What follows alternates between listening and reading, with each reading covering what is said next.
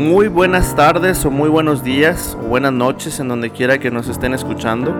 Este es un nuevo episodio de Espiguita Dorada y le damos la bienvenida a una persona muy muy especial para toda mi familia. Es una persona a la cual toda la familia le tenemos mucho cariño, la queremos mucho. Esta persona ha estado acompañándonos durante nuestra vida. Muy amigo, es una amistad muy bonita con mis papás que esta persona tenía. Mis papás ya a los dos los tengo en el cielo con el Señor Jesús, pero esta persona influyó muchísimo para que mi familia tuviera esta riqueza espiritual que tenemos, y me es un gusto enorme tener al Padre José Luis. ¿Cómo está, Padre? Hola, ¿qué tal? Muy bien, Gilberto. Muy bien, gracias. Qué bueno, Padre, qué bueno. Estamos a tus órdenes. Muchísimo gusto de tenerlo, Padre.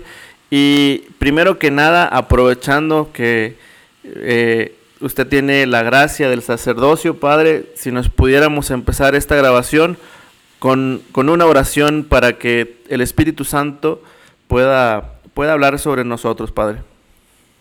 Claro que sí.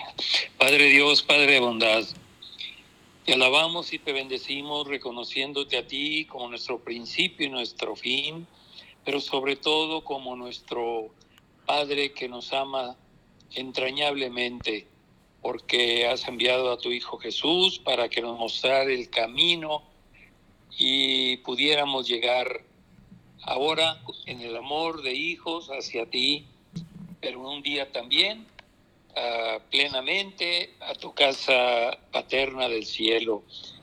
Padre Dios, envía tu Espíritu Santo sobre todas las personas que están enlazados a esta transmisión, sobre Gilberto y su familia que promueven este apostolado, porque eso es, esta acción de comunicar experiencias de vida, la palabra de Dios, en fin, a otras muchas personas en cualquier parte donde ahora se encuentren. Bendícelos, Señor.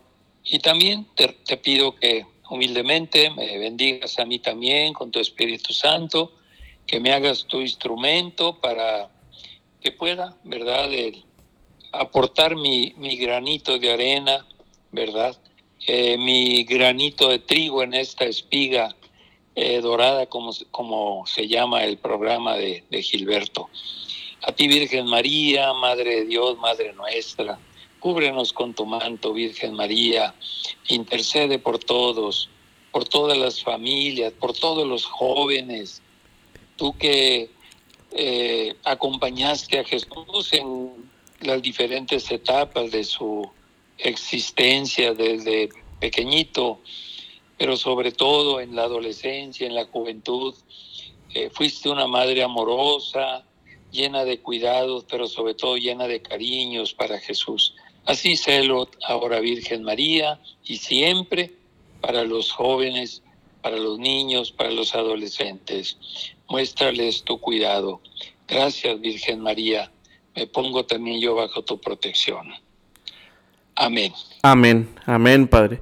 Muchas gracias, Padre, por su bendición. Y bueno, recordarles también a los que nos están escuchando que tomen esta bendición, la hagan suya y que el Señor siempre esté en sus vidas. Les recordamos a quien nos escucha que ahorita seguimos en tiempos de pandemia. Estamos en casa. El Padre José Luis ahorita está actualmente en su residencia, allá en su casa, allá en Saltillo, Coahuila.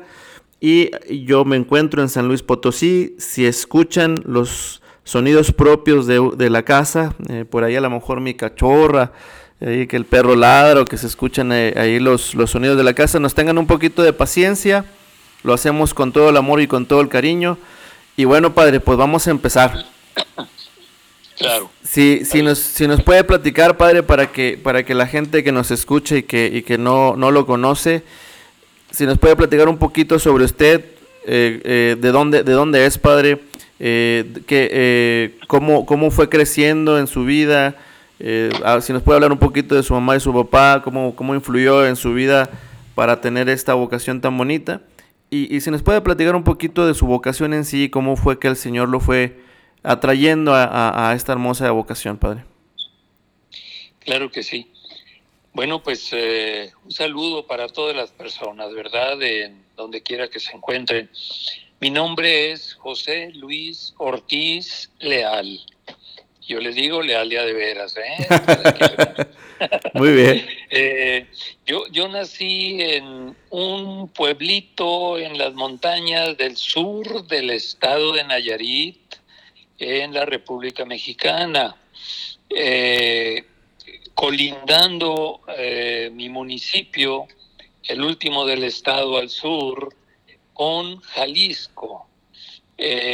Esto indudablemente que es un elemento que pues influyó en mi vida. ¿Por qué? Porque la parroquia a la que yo pertenecía, aún hoy en día, no pertenece al obispado de Tepic.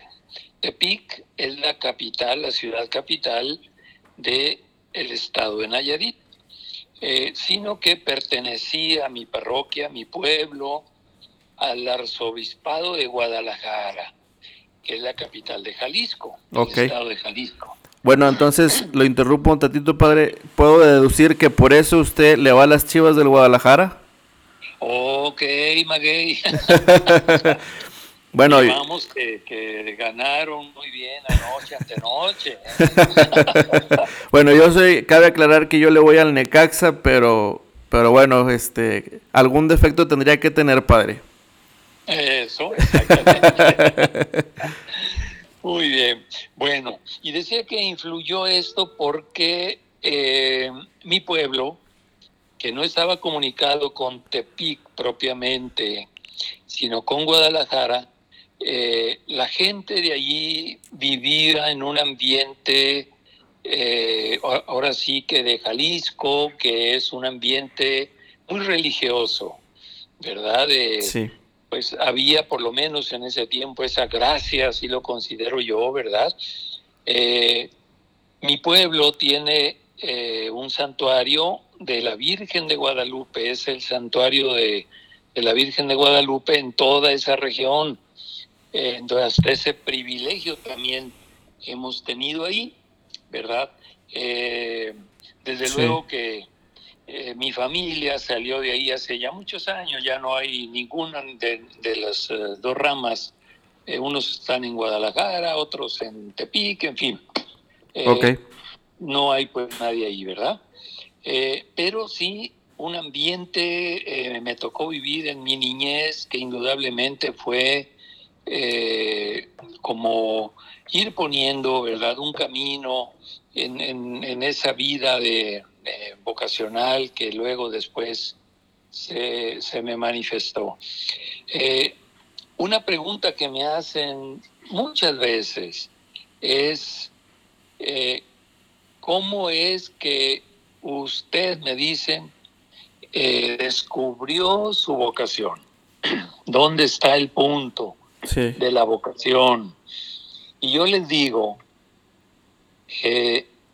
yo considero que yo soy un recibo para Dios, de que Dios les dio ese recibo a mis dos familias. Para recibito que le dio, no encontró otro papel mejor, pero bueno. ¿Por qué recibo? Porque en las dos familias, tanto la de mi padre como la de mi mamá, atendieron a sacerdotes. En la familia de mis abuelos paternos, ellos les tocó resguardar, proteger a dos sacerdotes durante la persecución religiosa ya por el siglo pasado, 1926 al 29. En la Guerra Cristera, padre, entonces. La Guerra Cristera, sí. Y pues a todo sacerdote lo era perseguido por ser sacerdote. Y entonces mis abuelos, ellos platicaban después, ¿verdad?, los vestían de campesinos, mis abuelos eran campesinos, y se llevaban al padre, ¿verdad?, con su calzón de manta, como se acostumbraba entonces, su sombrero grande y su machete y la soga, y se iban al campo a trabajar la milpa y los sembrados. ¿Ve? Y de esa manera, bueno, lograban salvar, ¿verdad?, de los soldados. Había un destacamento, según cuentan mis abuelos y papás, ahí en el pueblo, un destacamento de soldados federales, lo cual aumentaba el riesgo.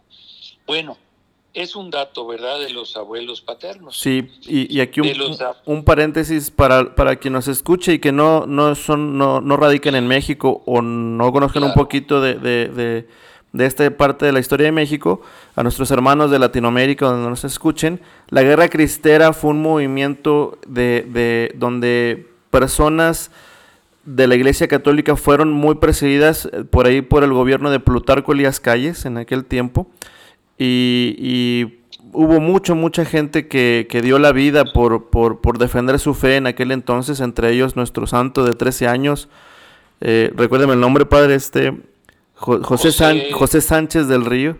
José Sánchez del Río, nuestro niño de 13 años de Michoacán. Sí, nuestro gran santo que dio su vida por defender su fe. Y bueno, pues sí, pueden encontrar muchísima información en internet sobre esta guerra. Inclusive hay una película que se las recomiendo, de una producción, La Cristiada, de ahí, de una producción de Eduardo Verástegui. Y bueno, de eso habla La Guerra Cristera, y de ese es el momento en el que se refiere el padre José Luis. Y entonces, padre, ¿qué más nos contaba? Así es.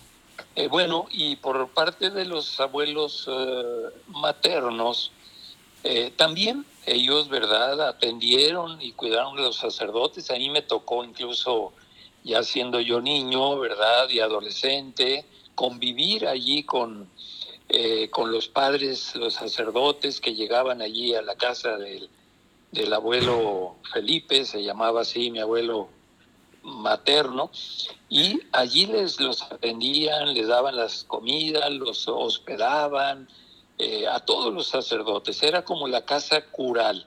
Okay. No lo era la casa de familia, pero la casa cural o propia no podía habitar el sacerdote, porque precisamente en la Guerra Cristera confiscaron todos los curatos, y allí lo hicieron pues lugar donde vivían los soldados. Oh, okay. Yo recuerdo, pues ya en mi niñez recuerdo que devolvieron ese lugar ahí a la parroquia, ¿verdad? Entonces es un dato que se agrega al otro. Y esto de alguna manera explica cómo era valioso el que la familia de mi abuelo, a mi abuela no la conocí, por eso pues no la cito, okay, pero sí las tías, hermanas de mamá, ¿verdad? Atendían a todos los sacerdotes que llegaban ahí al pueblo, y siempre lo hicieron. Por eso digo yo, ¿verdad? Y desde luego que, bueno, pues convivir ahí con los sacerdotes, sobre todo un párroco que duró muchos años allí, un gran hombre de Dios, ¿verdad? Esto todo, los que lo conocimos lo afirmamos, don Vicente Castro, así era su nombre. Sí. De hecho, ahí murió, ahí está sepultado, ¿verdad? Duró muchos años ahí, no sé si 30 o más años. Oh, ¿verdad? Sí, muchos años.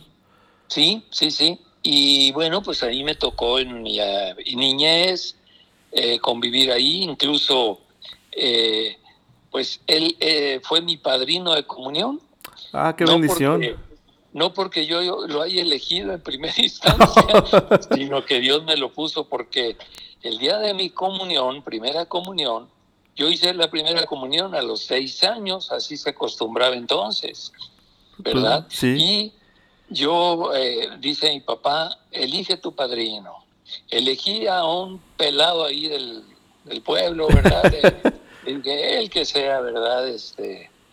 El padrino. Bueno, a ver, para quienes no son de México, la palabra pelado es muy acá del norte, donde estoy yo ahora. ¿Eh? Sí. Como decir un chaval, o decir un cuate, o decir un amigo, ¿eh? Sí, sí, sí, sí. No es despectiva. Sí, correcto, sí. Y bueno, pues el día de la primera comunión, yo muy emocionado, pues como niño que hace la comunión, no llegó el padrino. Y ahí estoy yo, caray. Pues ahora sí que llorando en la misa, ¿verdad? Pues niño de 6 años, todos con su padrino, pero a mi lado estuvo mi papá, ¿verdad? Haciendo las veces. Y al final, cuando fuimos a la oficina del párroco, del señor cura, ya dice él, a ver, ¿quién fue tu padrino? Porque estaba anotando en el libro. Os pego el grito y yo llorando. Yo no tuve padrino. Y ya él comprendió y dice, pues yo soy tu padrino. Mira, y él qué se anotó emoción. Como mi padrino. Dije, vaya, bueno, pues mira. Pues entonces, mucho mejor padrino, ¿verdad, padre? Claro, claro que sí, ¿verdad? Entonces, bueno, es un detalle que está ahí perdido en mi niñez. Y entonces, bueno, pues por eso digo yo que soy el recibo que Dios le dio a mi familia, ¿verdad? Porque, bueno, luego me preguntan también, ¿alguien más fue sacerdote? Digo, pues no, había de mis hermanos otros mejores que yo, desde luego, pero pues mira, el Señor se va a lo peorcito, yo creo, y Él va haciendo su obra en uno, en el más insignificante, porque así me considero, y sin embargo, bueno, pues eso me lleva a reconocer que la obra es de Dios, ¿verdad? Y bueno, pues así empezó con ese contacto con los sacerdotes, con ese ambiente católico en las dos familias, un acompañamiento cuando uno creciendo de un ambiente en un pueblo pues pequeño, ¿verdad? Que tenía pues la religión como eje de la vida y del pueblo, y sobre todo con la Virgen de Guadalupe. El pueblo vivía para preparar y hacerle su fiesta 12 días en diciembre. Algo inolvidable que hoy en día lo siguen haciendo, ¿verdad? Viene, le llaman los ausentes, así le llaman. Yo ya soy parte de ellos. O sea, la gente que vive fuera del pueblo, hay mucha gente como de muchos otros lugares de México, en Estados Unidos, en California sobre todo, y en esa fecha de diciembre, iniciando diciembre, regresan ahí al pueblo, ¿verdad? Muchos de ellos, pues algunos por la Virgen de Guadalupe, otros porque, bueno, pues van a ver a su familia. A ver a la familia. Entonces, bueno, pues yo considero que ahí está la raíz de mi vocación, ¿verdad? En el testimonio de esos sacerdotes, en la vida cristiana que uno de niño... ahora sí que mamó allí de su madre, ¿verdad? De la leche de su madre, ¿verdad? Del sí. Seno materno, en fin, de ir viendo, pues, ¿verdad? De una vida de sencillez, pero llena de Dios, ¿verdad? Así sí. Considero yo que fue el origen de mi vocación. Ah, no, pues qué padre. Y realmente a la gente que nos escucha y... sobre todo a los jóvenes, a mí, gracias a Dios, me tocaron mucho todavía de estas fiestas, de allá de mi natal Monclova, incluso ahí con usted, padre, que hacía estas grandes peregrinaciones ahí en las calles de la ciudad. Y pues ya me he de imaginar la gran fiesta que se hace en esos días ahí en su tierra, donde dice. Y para los que nos escuchan, es muy bonito. Ojalá y tengan la oportunidad de ir a una de estas fiestas ahora que pase, esperemos que pase ya pronto esto de la pandemia, porque es una fe muy viva, una fe muy, muy bonita de esta celebración donde celebramos a la reina, ¿verdad, padre? Claro que sí. Bueno, pues una segunda etapa no deja de ser, ahora sí que tú me hablabas hace un momento al preparar nuestro diálogo, me hablabas de algún acontecimiento en el que se manifestara patentemente la acción de Dios, ¿verdad? Sí, correcto. Bueno, pues indudablemente que hay varios, ¿verdad? Pero ahorita, al estar yo recordando el inicio de mi caminar hacia la vida de sacerdote, que fue muy larga, ¿verdad? Como unos 12 años, sí, de formación, de seminario, ahorita les digo por qué, ¿verdad? Pues allí en realidad está la obra de Dios. ¿Por qué razón? Miren, todos los que me escuchan, yo soy ya alguien de juventud acumulada, estoy caminando sobre ya los 73 años. 73, padre. Sin embargo, bueno, pues... a quien lo conozca en persona, yo creo que ni se da cuenta que tiene 73, padre. Pues ni yo quiero creérmela, pero así es, ¿verdad? Entonces, ¿por qué les digo esto? Porque, bueno, aquí ha estado la obra de Dios, ¿verdad? En el año pasado... Bueno, este octubre que viene, si Dios me permite llegar, ahorita estamos en riesgo todos, y más los de juventud acumulada, por el COVID. Sí. Si Dios me permite llegar a octubre 7 próximo, voy a cumplir 42 años de sacerdocio. Bendito sea el Señor. Entonces, vean ustedes, pues, la obra que Dios ha hecho en mí, ¿verdad? Porque eso es. Y vuelvo al principio. ¿Por qué digo que es obra de Dios? Y soy ahora sí que un continuo milagro de su obra, de su poder. Porque en mi pueblo, allí donde yo nací, crecí, mi niñez, mi primera adolescencia, era un pueblo en el que no... por lo menos en la primera parte de mi vida, no había más que escuela hasta el tercer año de primaria. Después ya hubo hasta el cuarto año de primaria. ¿Sí? Y a mí me gustaba mucho la escuela. Aprendí a leer muy temprano. Quiero decirles una anécdota de esa edad primera. Yo iba con mi abuelo materno, él tenía tierras de labranza, y yo iba allí, dizque ayudarle. Y él nos daba a los que íbamos de los nietos, nos daba luego el sábado una moneda, poquito, ¿verdad? Y con mi primer moneda fui yo al correo del pueblo, porque llegaba el correo allí 2 veces por semana. Y ahí estaba el señor que lo llevaba del otro pueblo más grande, okay, del municipio. Y le dije, don Maximiano, quiero encargarle un periódico de Guadalajara. Esa fue mi primer compra, un periódico de Guadalajara. Oh.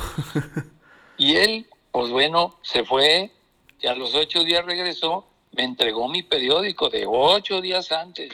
Ah, okay. No, pues para mí era un tesoro aquello, porque leí hasta los avisos de ocasión que ponen, donde anuncian venta de todo. Okay. Bueno, esto lo pongo y lo recuerdo así como en sueños, pero me convence, ¿verdad?, de que me gustaba la lectura. Así era, sí. Y bueno, pues es un detalle por ahí. Entonces, pero yo no cursé en mi escuela primaria más que hasta el 4º grado, porque no había más adelante, y era difícil ir a los pueblos vecinos, a donde había completa la primaria hasta el 6º grado, no se diga secundaria. Después hubo ya ahí en el pueblo, pero yo ya no podía. No continuaba así. Y yo insistiéndole a mi párroco, quiero ir al seminario, y oraba a Dios, le pedía. Había una imagen ahí de la Virgen de Nuestra Señora del Sagrado Corazón, no sé si la ubiquen, es la Madonna es la Virgen María que tiene en brazos al niño, ¿verdad? Sí. Y el niño en su corazón, en su pecho tiene el corazón. Y María lo tiene tomado ese corazón, la Virgen, con un semblante lleno de amor, ¿verdad? A mí esa imagen me llamaba mucho la atención. Y sobre todo, porque en la parte de abajo, recuerdo, allí en el templo de mi pueblo, tenía un letrero que dice, de hecho aquí tengo una imagen de ella, me ha acompañado, dice, abogada de las causas difíciles y desesperadas. Oh. Y dije yo, de aquí soy. Sí. Más desesperada y difícil que la mía no puede haber otra. Yo quiero ser sacerdote, pero yo sabía que necesitaba escuela y no la tenía. Por fin, pues tanto le puse gorro, le decimos acá, no sé qué otra palabra. Sí, tanto le pusimos, sí, ¿cómo podemos decir? Tanta insistencia, ¿no? Mucho gorro, mucha insistencia. Sí, mucha insistencia. Le puse a Dios, a la Virgen, a los santos habidos y por haber, y a mi párroco sobre todo, ¿verdad? Que un día él me dio la sorpresa. Fue llegando él de Guadalajara, había hablado con el cardenal Garibi Rivera, el primer cardenal mexicano que hubo, José Garibi Rivera, que quiero aquí hacer un paréntesis también, sí. Échense este trompo a luña. Él me confirmó a mí, el cardenal Garibi Rivera. Bendito por ahí tengo Dios. Yo la boleta en donde está firmada por él. Tengo esa dicha, ¿verdad? Qué padre. Y me dice mi párroco, a ver, ¿quieres de veras ir al seminario? Le digo, claro que sí, sí quiero ir. Bueno, pues dile a tus papás y arréglate vamos a ir tal día para llevarte al seminario. Uy, pues yo no cabía, salté como cabra en el monte de gusto, ¿verdad? De alegría, y fui con mi mamá, con mi papá, y mi papá pues muy serio y dijo, pero ¿cómo que te vas a ir al seminario? ¿Sí? No hay dinero para que te vayas allá. Ay, caray. Me echaron un balde de agua fría, ¿verdad? Sí. En ese momento, y dije, ¿cómo le hago? Y pues ahí voy otra vez a bajar a los santos del cielo y a decirle a mi párroco lo que había dicho mi papá. Y ya él dijo, bueno, mira, Dios proveerá. Él habló ya con mi papá y bueno, se arregló. Y salimos de allí. Yo creo que era mi segunda salida del pueblo. ¿Qué era mi equipaje? Un belicito pequeño de lámina, con un cambio de ropa, unos zapatos de mi abuelo que ya se había muerto y que pues ya los dejó y yo me los puse, ¿verdad? Ese era mi equipaje.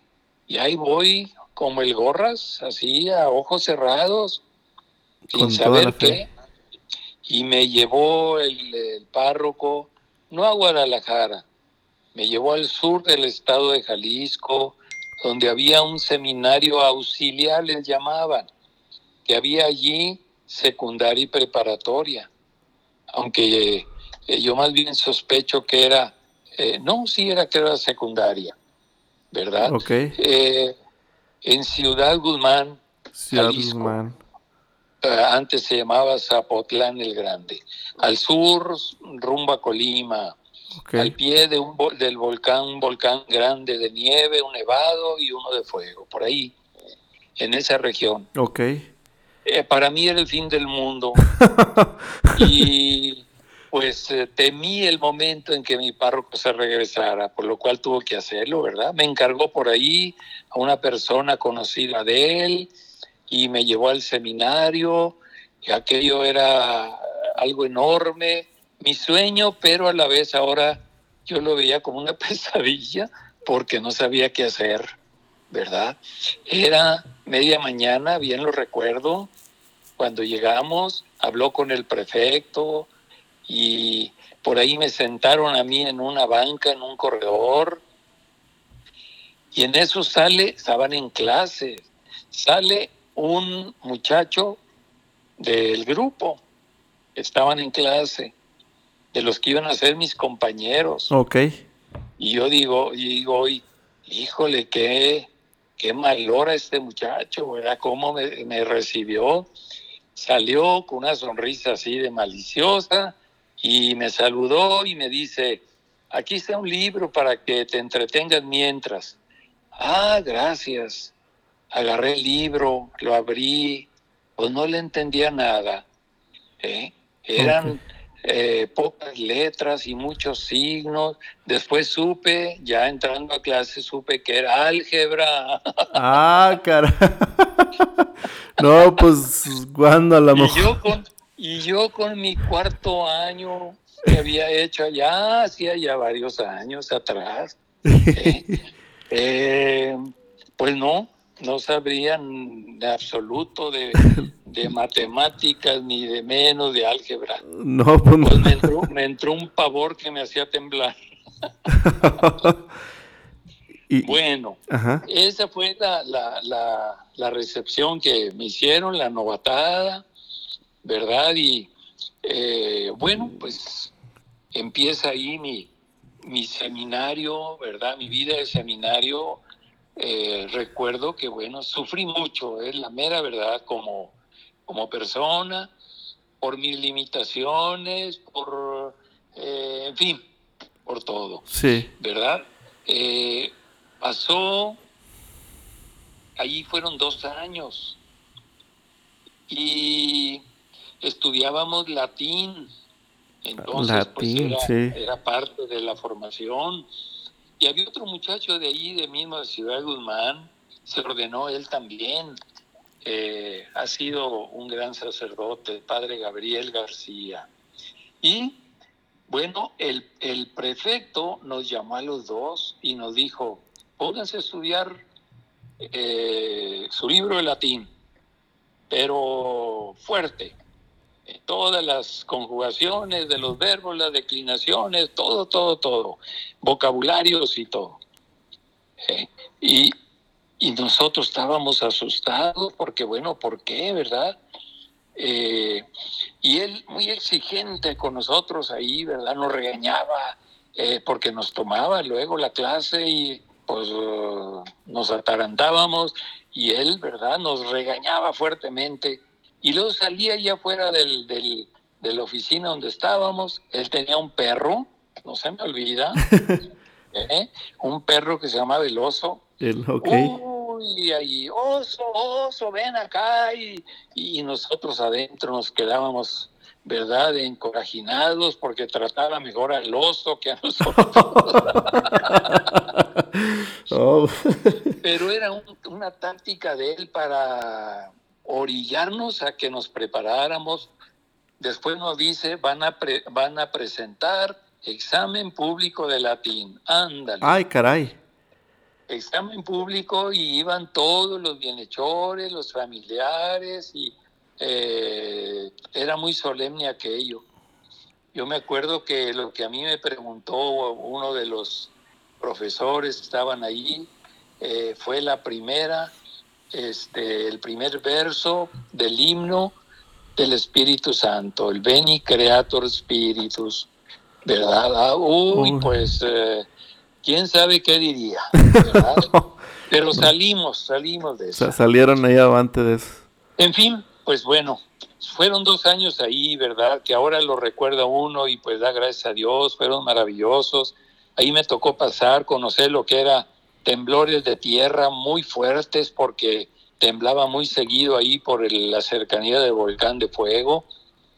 Okay. Años después se cayó ese seminario por un temblor en el 84 por ahí. Oh, ¿verdad?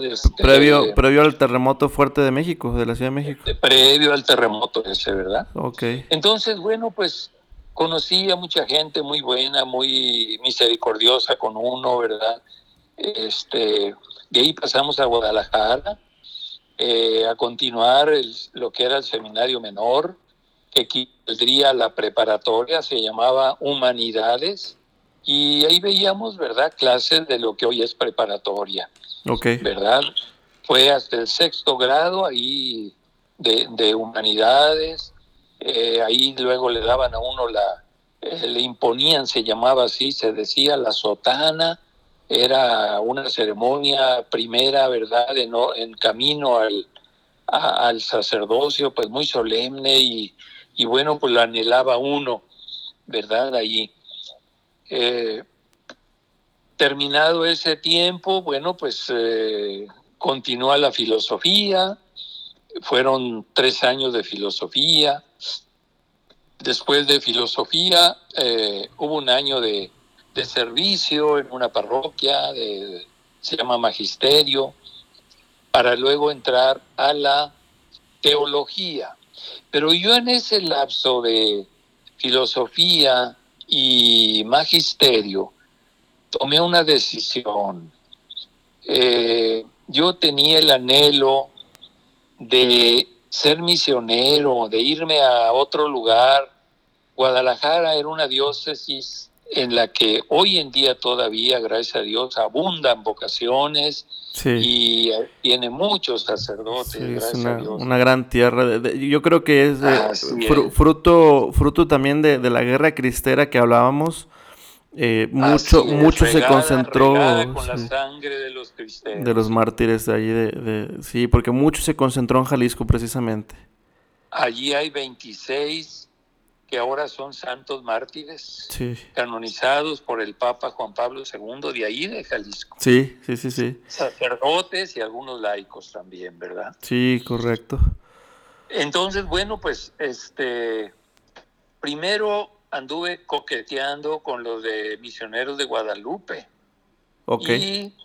Y dije, no, pues sí, yo creo que por aquí me voy. Pero un día que leí en una revista de un misionero que daba su testimonio en África y decía que comían hormigas allá, se me acabó la vocación misionera. No, pues sí. Sí. Va a ser muy duro, ¿qué dijo, padre? Entonces, bueno, pues llegaron en ese tiempo a filosofía unos compañeros que mandó la diócesis de Saltillo a estudiar a Guadalajara la filosofía. Ese fue el medio humano que Dios me mostró para estar donde estoy ahora, ya acá en la diócesis de Saltillo, Coahuila, al norte de la República Mexicana, para quienes no son de aquí, colindando con Texas. Así es. Pues fueron ellos el medio, porque me hice muy amigo de ellos y conviví bastante. Y uno de ellos me dijo, oye, José Luis, ¿no te gustaría irte a Saltillo? Le digo, pues bueno, no lo había pensado para allá, pero sí me gustaría. Y empecé a trabajarle por ahí. Algunos comprendían, otros no, algunos me rechazaban y otros, ¿no?, de los padres de ahí del seminario. Fue remar contracorriente, pero al fin de cuentas pues, me dieron permiso. Yo quería pues que mi salida fuera en buen plan, ¿verdad? No corrido, no rebelde. Y sí, en ese tiempo a quien era el rector del seminario de Guadalajara lo hicieron obispo de acá de Saltillo, el señor Francisco Villalobos Padilla, que hoy es emérito y está en este próximo febrero, Dios mediante, va a cumplir sus primeros 100 años. Bendito sea Dios. No. Entonces, es un gran obispo, a quienes lo conozcan. Claro es, que sí. Una tierra bendecida que, bueno, yo pertenezco a la diócesis de Saltillo porque pues allá nací. Ahorita actualmente estoy en San Luis Potosí, pero nuestro obispo Francisco Villalobos, fuimos unos bendecidos por tenerlo como obispo.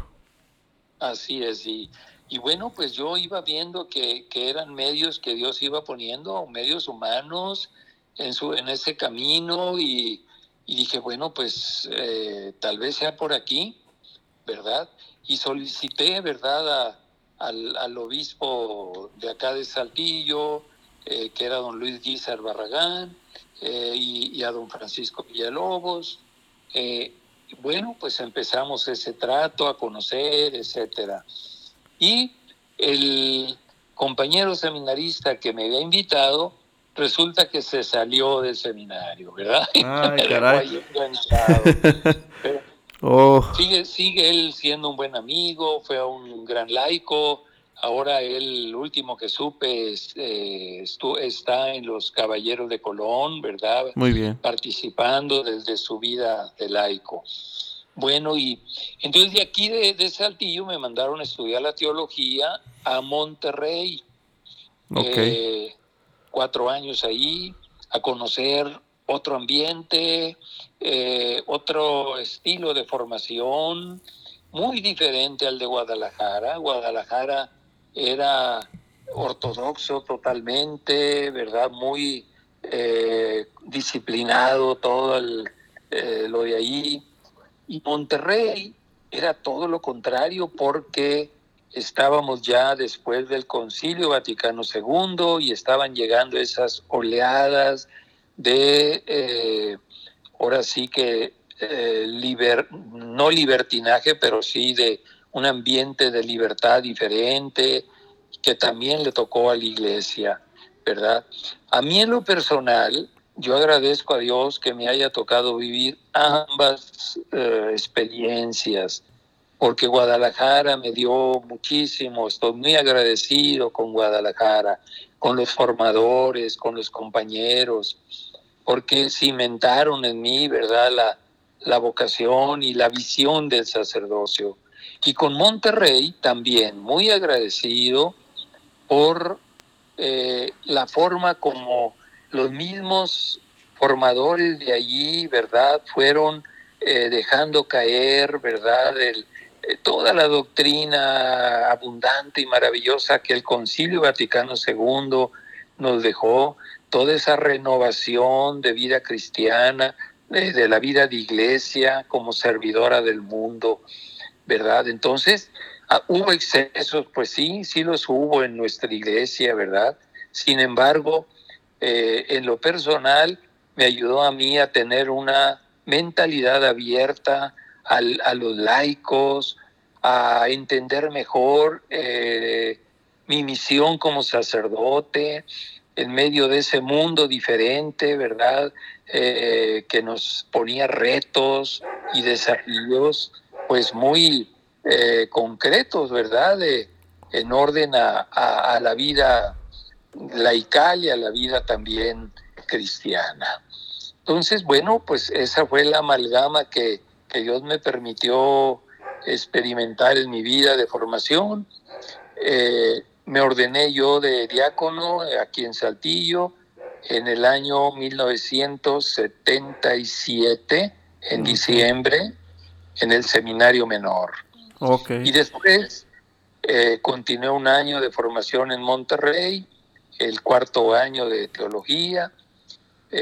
Al terminar, ¿verdad?, este año, yo de diácono, me mandaron a servir en el verano a la parroquia de San Buenaventura, que está en el centro del estado de Coahuila, un área muy calurosa. Sí, cómo no. Y aquí me van a perdonar los que son de Frontera por lo que voy a decir. Ciudad Frontera es otro municipio ahí del centro de Coahuila, anexo, pegado a Monclova, de donde es Gilberto. Así es. ¿Verdad?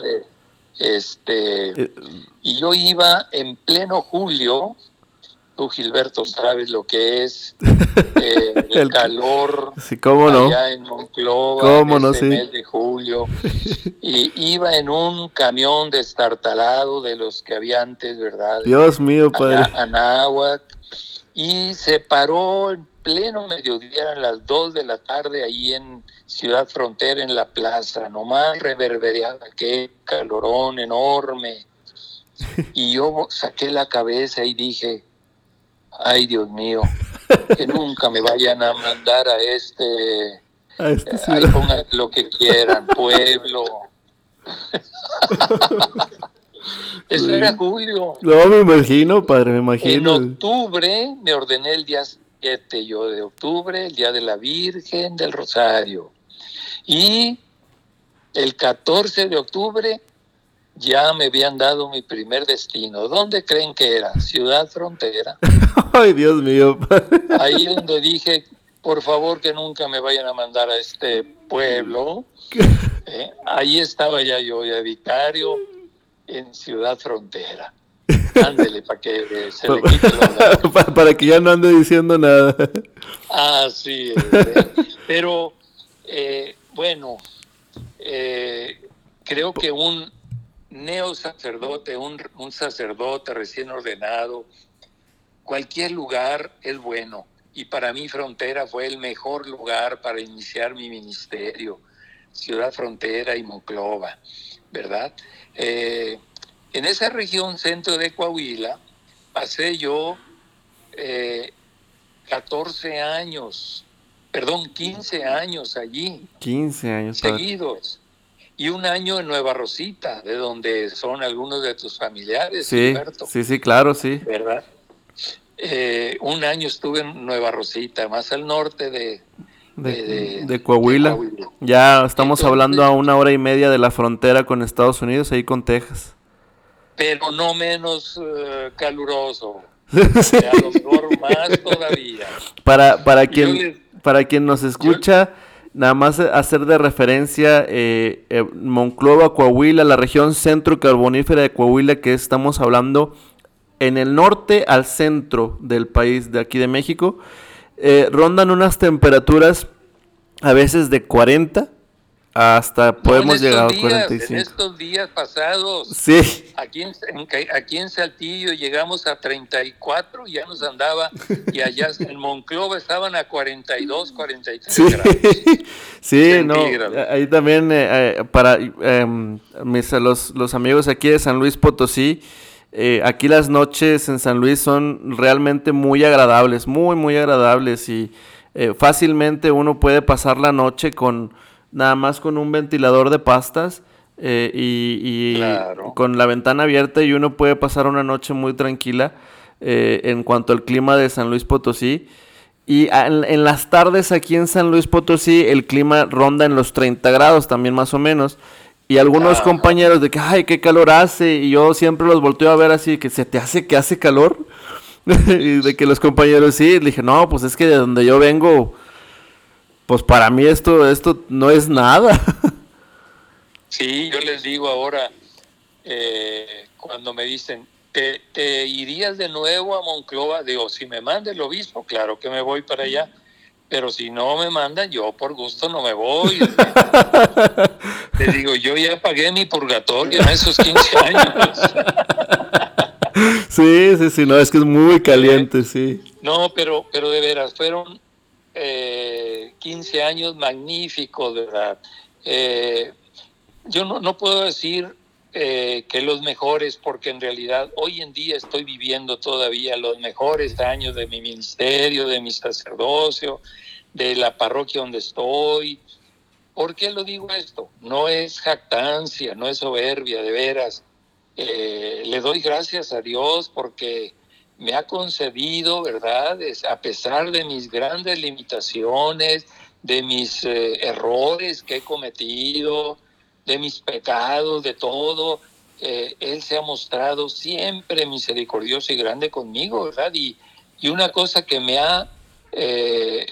ha dado es el sentirme yo feliz desarrollando este ministerio bendito que recibí el día de la ordenación hace ya 42 años. Bendito sea el Señor, Padre. Entonces, bueno, pues puedo hablar de recuerdos de grandes etapas, ¿verdad? En estos años que han pasado. Pero en realidad, bueno, pues así como el día, ¿verdad? Así como el día tiene su mañana luminosa, tiene su mediodía, pues candente, ¿verdad? Intenso, pero también tiene la belleza de la tarde, ¿verdad? Que bueno, pues Aunque yo no llevo prisa, pero sé que ya voy caminando para allá. Sí, sí, sí. Decía un gran hermano y gran amigo de mi papá, digo hermano, gran hermano porque, bueno, hermano en la fe, ¿verdad? Usted lo conoce, sí. Padre, Héctor Rodríguez. Ah, sí, hombre, Héctor Rodríguez. Que decía el Señor, que el Señor, cuando nos llame el Señor, a su debido tiempo, a su debido tiempo. Claro, sí, sí, no llevo prisa. No hay prisa, exactamente. Padre, pues qué bendición ha sido escuchar todo su camino de vocación sacerdotal, Padre. Realmente yo creo que para todos nosotros es un gran testimonio de que el Señor actúa a veces en lo más sencillo y en lo más humilde, como usted lo dice, Padre, usted se reconoce a sí mismo así, y yo creo que es el gran mensaje que podemos escuchar a todos nuestros hermanos que nos escuchan, dejar actuar al Señor en nuestras vidas, como usted lo ha hecho, Padre, y encontrar esa felicidad plena, y yo entiendo esa parte que dice, como por hacer alarde o por esto, sino yo recuerdo mucho me remonto más bien al pasaje del Magnificat, porque María Santísima le da la gloria a Dios y ella misma se está reconociendo las grandezas que el Señor está haciendo sobre ella, y lo hace desde esta posición en donde María se reconoce como una mujer humilde, una mujer, como usted dice, humilde, pero con toda esta grandeza que el Señor pone en María, y así lo hace con todos sus hijos, que yo siempre he dicho que al Señor basta con que le digamos que sí. Y de ahí el Señor nos va a tomar y nos va a guiar, y a lo mejor a veces no la vamos a pasar bien, pero al final del día tiene sus recompensas, como usted lo dice, que es sentir esta felicidad por servir al Señor. Sí, y pues lo demás no hay más que ponerse uno en las manos de Dios y confiar en su misericordia, ¿verdad? Porque, pues bueno, ¿quién dice, no, yo tengo ya segura la entrada a la gloria? Pues bueno, pues confiando en el Señor, claro que sí, ¿verdad? Porque a eso vino Él, para que ninguna oveja se pierda. Es correcto. Y pues somos ovejas de su rebaño, entonces en esa confianza en Él, pues hay que ponernos en camino, ¿verdad? Porque bueno, aun cuando Él nos busca, pero si yo no me dejo encontrar, pues claro que no voy a poder, pues entonces gozar de su amistad, ¿verdad? Así es. Yo quisiera... si todavía hay tiempo, oportunidad. Claro. Quisiera hablar de un elemento que ha sido fundamental en mi vida. Lo voy a hacer lo más breve posible. Es muy concreto. Es referente a la Santísima Virgen María. Yo también me reconozco, por gracia de ella, no por méritos míos, que he estado protegido siempre por ella. De manera patente, empezando por ese dato que les ponía, ¿verdad?, allá de mi inicio de vocación, ahí mi pueblo está bajo la protección de la Virgen de Guadalupe, la parroquia a la que pertenece mi pueblo está bajo la protección de Nuestra Señora del Rosario. Bueno, cuando yo me iba a ordenar aquí en Saltillo, me dieron la fecha del día 6 de octubre. Pues uno encantado, cualquier fecha es buena. Lo que quiero es llegar a la ordenación. Sí. Pero faltando como un mes, me dice el párroco de catedral, José Luis, siento mucho decirte, pero no va a poder ser tu ordenación el día 6. ¿Por qué, padre? Es que hay un compromiso que ya teníamos aquí y no me había dado cuenta, etcétera. Pues hice, ¿verdad?, un berrinche yo y me enojé y ahí voy, ¿verdad? Ya no sabían qué hacer porque ya estaba muchas cosas avanzadas para el día 6 de octubre. Y ya dice Me llama después el párroco y me dice, pero mira, está el día 7, ¿te parece? Yo dije, pues sí, el día que sea ya, no importa, ¿verdad? Y ya después caí en la cuenta de que el día 7 era el día de la Virgen del Rosario. Y dije, ay, mamá, reclamaste tú mi ordenación.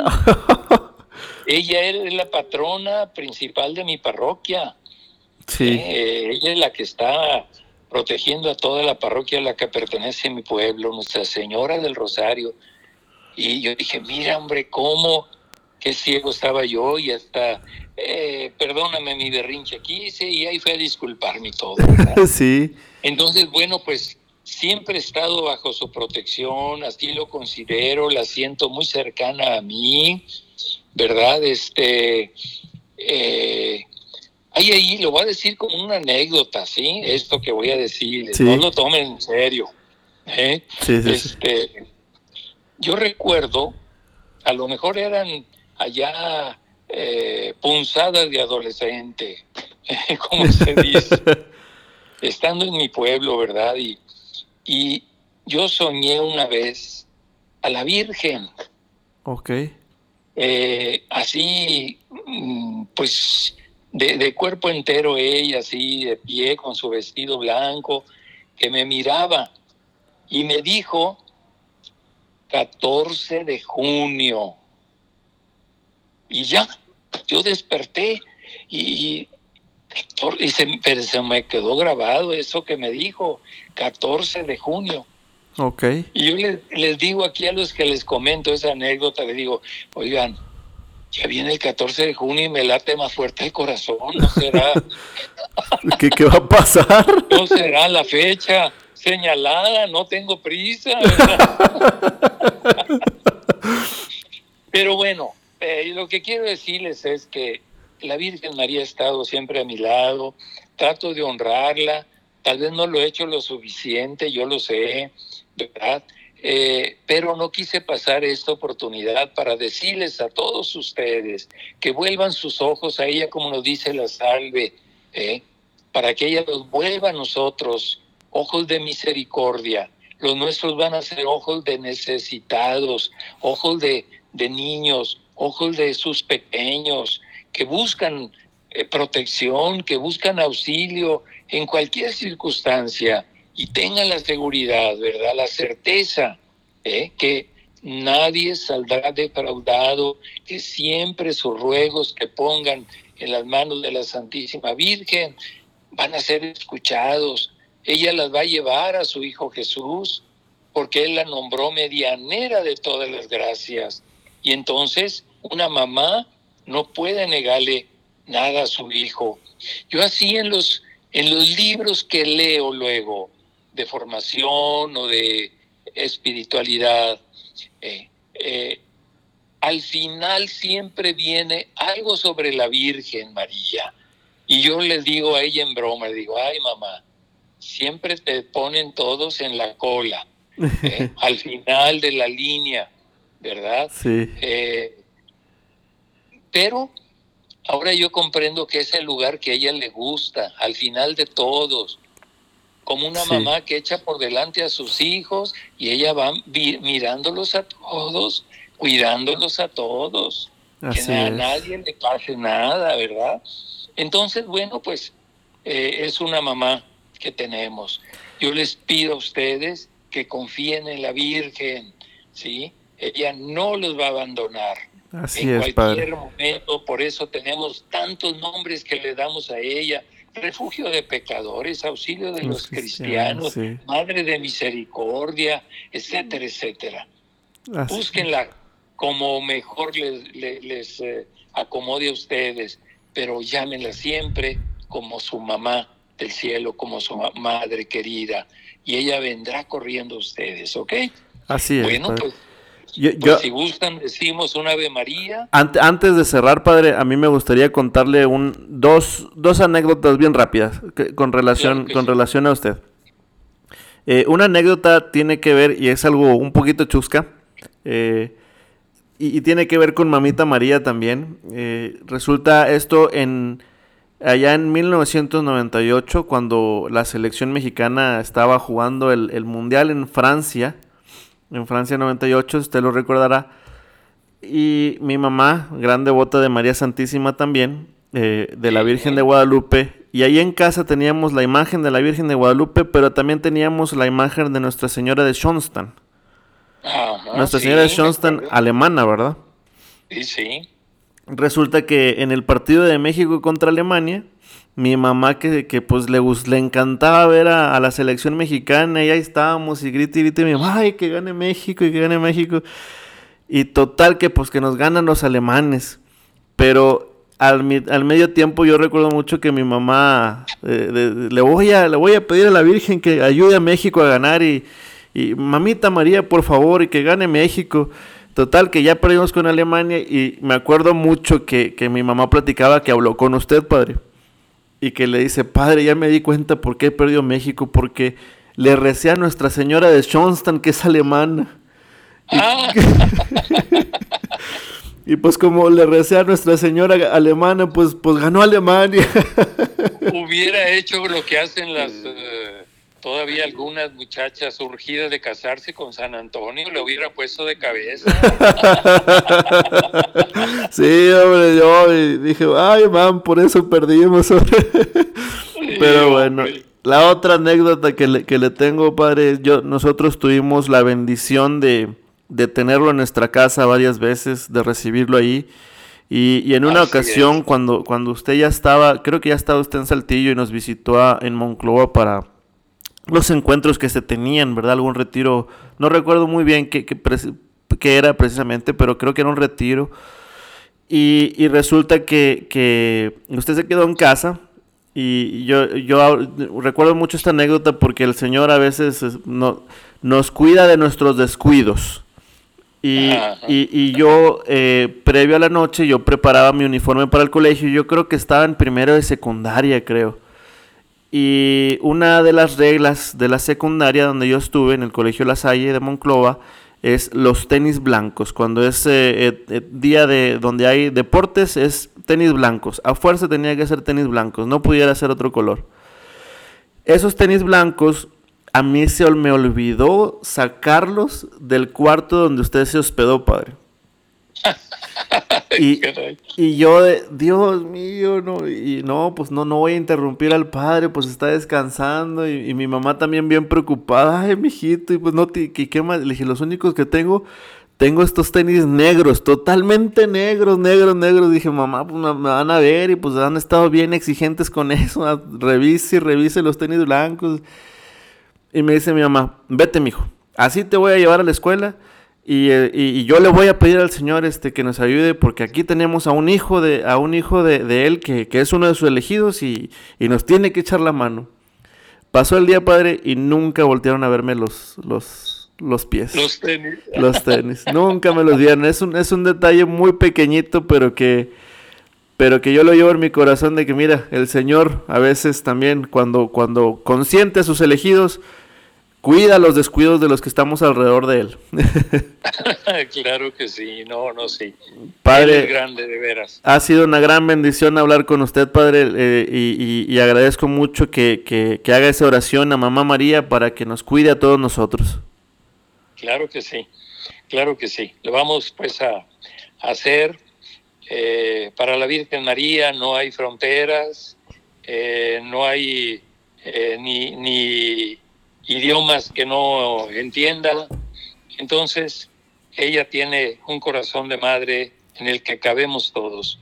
Por eso, Virgen Santísima, Madre nuestra, te pido haga llegar tu bendición y la bendición de tu Hijo amado a todas partes donde estén ahora personas que han abierto sus oídos, su corazón a este diálogo, ¿verdad? Con la sencillez que se los hemos ofrecido, pero que tú, Virgen María, pongas en cada uno de ellos, según el plan de tu Hijo Jesús, lo que más les ayude, lo que más les edifique, lo que más les convenga. Bendícelos, Virgen María. Cuídalos de los peligros, tú que eres la que aplastó la cabeza de la serpiente. Tú eres la Inmaculada Concepción. Libra a los jóvenes, sobre todo, Virgen María, de las acechanzas del enemigo. Nada pueda Satanás contra ellos. Son su presa favorita, pero son tus hijos más amados también, Virgen María. Y tú venciste a Satanás. Te pido, Santísima Virgen, que los cubras con tu manto, que ilumines sus caminos, que selles sus corazones con la sangre bendita de tu Hijo Jesús derramada en la cruz, que los guardes siempre en tu regazo amoroso. Gracias, Virgen María. Bendita y alabada seas, glorificada seas. Los invito a que la saludemos como lo hizo el ángel. Dios te salve, María, llena eres de gracia. El Señor es contigo. Bendita eres entre todas las mujeres, y bendito es el fruto de tu vientre, Jesús. Santa María, Madre de Dios, ruega por nosotros los pecadores, ahora y en la hora de nuestra muerte. Amén. Amén. Dulce Madre, no te alejes, tu vista de nosotros no apartes. Ven con nosotros a todas partes, y solos nunca nos dejes, ya que nos proteges tanto como verdadera Madre. Haz que nos bendiga el Padre, el Hijo y el Espíritu Santo.